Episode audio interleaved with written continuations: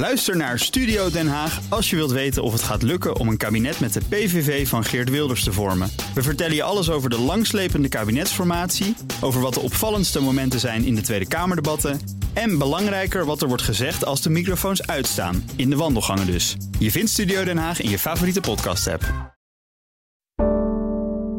Een goedemorgen van het FD. Ik ben Pauline Suster en het is donderdag 6 juli.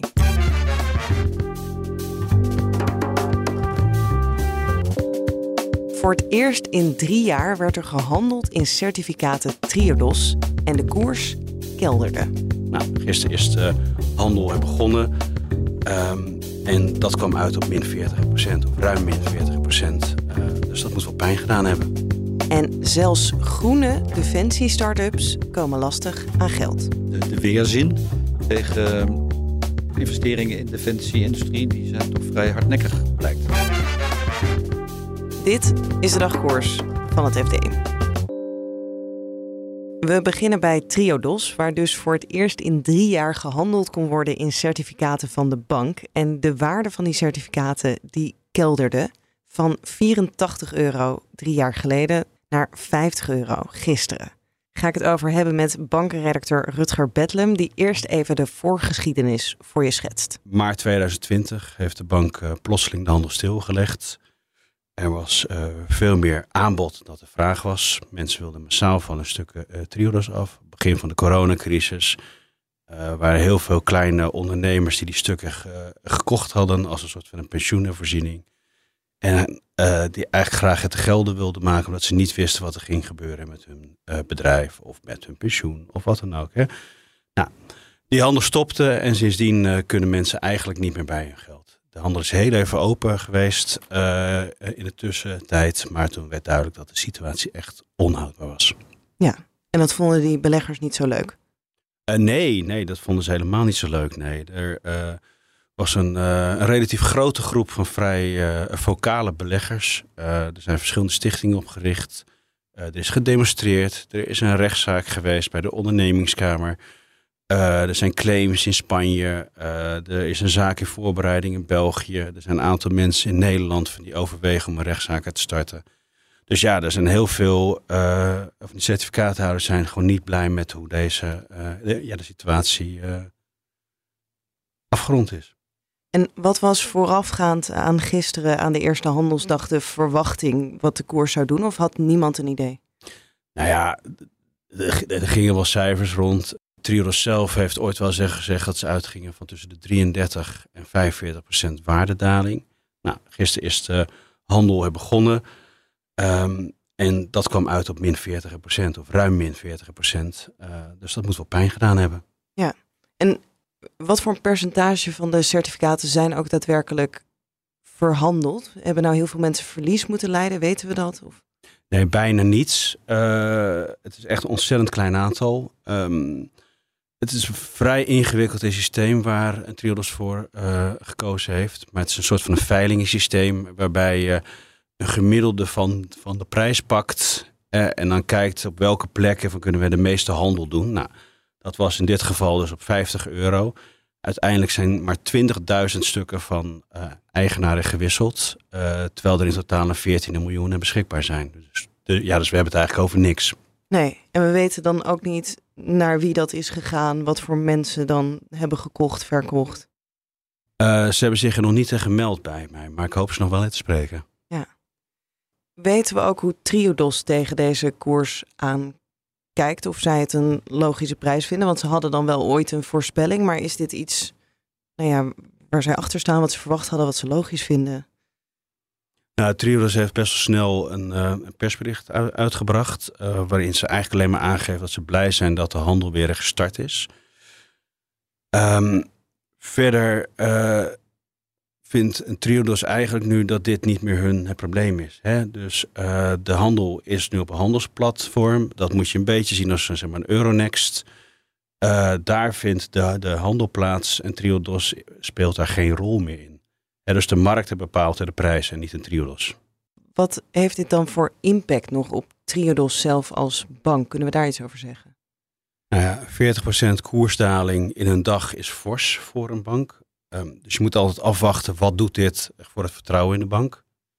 En de komende maanden, weken gaan we zien of die koers zich een beetje kan herstellen. Ja, want het ligt nu dan weer een tijdje stil voor een week volgens mij? Een week, ja. Dus uh, elke week gaat het orderboek open. Donderdagochtend om 9 uur gaat het orderboek open. Dat wordt afgesloten op eh, woensdag om 2 uur s middags. En dan wordt er gekeken welke stukken zijn aangeboden en wat is dan de beste prijs om de meeste stukken te kunnen verkopen. Uh, je hebt nog niet zo heel veel reacties binnen, maar wel de Vereniging van Effectenbezitters gesproken. Hoe kijken die er tegenaan? Nou ja, die zijn geschokt eigenlijk wel over de prijs. Het was niet iets wat ze niet zeg maar, verwacht hadden. zij hadden wel gedacht dat de koers niet zo hard zou dalen. En ze maken zich wel zorgen over het feit dat er zo weinig stukken aangemeld zijn en dat zo weinig mensen een handelsrekening openen dus er zijn heel veel stukken die nog op de plank liggen. Uh, die ziet er bewijs in dat mensen vertrouwen hebben in de bank en hun stukken niet willen verkopen. Uh, bij uh, de VEB vinden ze eigenlijk dat een Triodos daar veel actiever in moet zijn en moet zorgen dat er veel meer handel plaats gaat vinden, want dan kom je ook tot een eerlijkere prijs. Ja, want wat zou dan de andere verklaring zijn? Want als het niet is dat heel veel mensen vertrouwen hebben in de bank, maar eerst wilde iedereen van zijn certificaten af en nu niet, hoe, hoe verklaren bijvoorbeeld de VEB dat dan? Nou, ik heb zelf een uh, handelsrekening geopend een week geleden. En ja, het vraagt wel enige technische kennis. En als je dan bedenkt dat de gemiddelde belegger in uh, Triodos boven de 60 is, dan voorzie ik wel dat er mogelijk ook wel een technologische hobbel is. Dat het misschien niet iedereen gelukt is. Ja. Ja. En als we nou terugkijken op die eerste handelsdag in drie jaar, hebben we dan alleen maar verliezers of heeft er ook iemand gewonnen? Nou ja, Triodos heeft een uh, partij uh, ingeschakeld om het handelsplatform te bouwen en de handel uh, te begeleiden. Dat is Captain, een zelfstandige onderneming, die dankzij een Triodos een, gigantische pluk klanten erbij gekregen heeft. Dus als er, als er een winnaar is, dan is het wel het handelshuis. En dan gaan we het hebben over defensie. Onze algemeen verslaggever Rob de Lange verdiept zich al een tijdje in deze industrie en heeft al eerder geschreven over hoe lastig het voor bedrijven is om geld op te halen. Nu heeft hij zich gericht op duurzame start-ups. De start-ups die zich richten op de defensieindustrie, maar tegelijkertijd ook aan duurzaamheid doen. Bijvoorbeeld in de zin dat ze, een, uh, dat ze iets bedenken wat, wat heel energievriendelijk is of uh, op een andere manier ja, het stempel duurzaamheid zou kunnen krijgen. Uh, maar die desalniettemin echt moeite hebben om na de eerste opstartfase, als ze willen doorgroeien, om financiering te vinden. Daar gaat het stuk over. Want in die beginfase lukt het wel om geld uh, op te halen. Ja, want er zijn, zoals je weet, zijn de, de defensiebudgetten zijn overal behoorlijk opgehoogd. En ook de fondsen voor, voor nieuwe ideeën, die puilen bijna uit, zou ik willen zeggen. Zowel van de NATO, maar ook van de Europese Commissie en ook van de, de diverse lidstaten in Europa.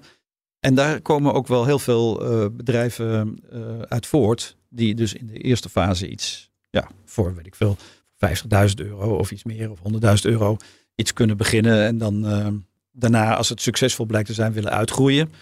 En dan kloppen ze aan bij de grotere institutionele beleggers. En dan krijgen ze nog steeds nul op de request. En waar zit hem dat dan in? Waarom willen die beleggers er niet aan?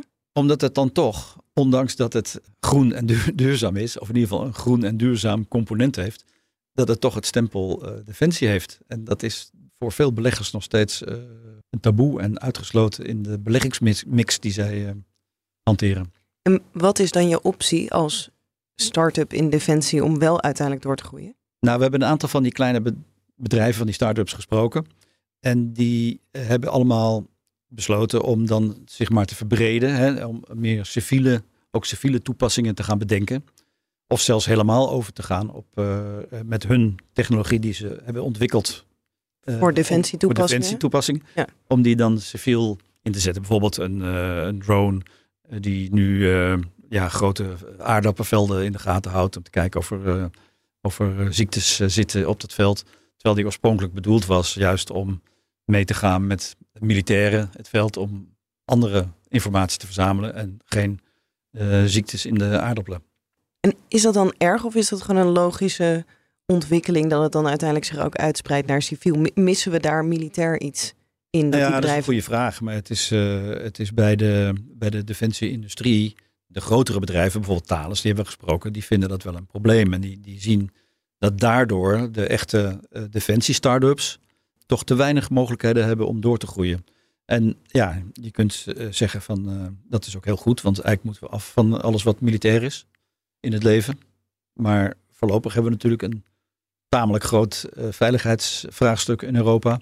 En is er ook wel alle reden om juist uh, te kijken hoe je de, de defensie, het hele complex, zo uh, toekomstbestendig mogelijk te maken. En als die beleggers er niet aan willen, kan dan de overheid nog iets doen om die bedrijven wel door te laten groeien? Nou, te weinig. Maar wat ik wel een, voor, een mooi voorbeeld vind, is dat de Europese investeringsbank, die heeft ook dus defensie uitgesloten van haar beleggingsmix. En uh, pogingen tot nu toe om het Europees Parlement, om die, uh, uh, die hebben voorstellen gedaan om dat te versoepelen. Die hebben tot nu toe niet gehaald. Dus de, de, de, de weerzin tegen investeringen in defensie-industrie, die zijn toch vrij hardnekkig, blijkt.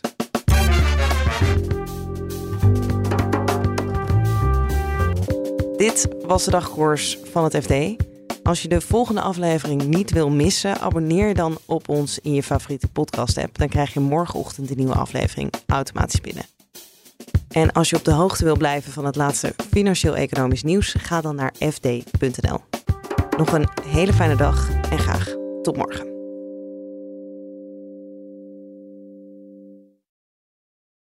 Ook Diana Matroos vind je in de BNR-app. Ja, inderdaad. Je kunt live naar mij luisteren tijdens de Big Five.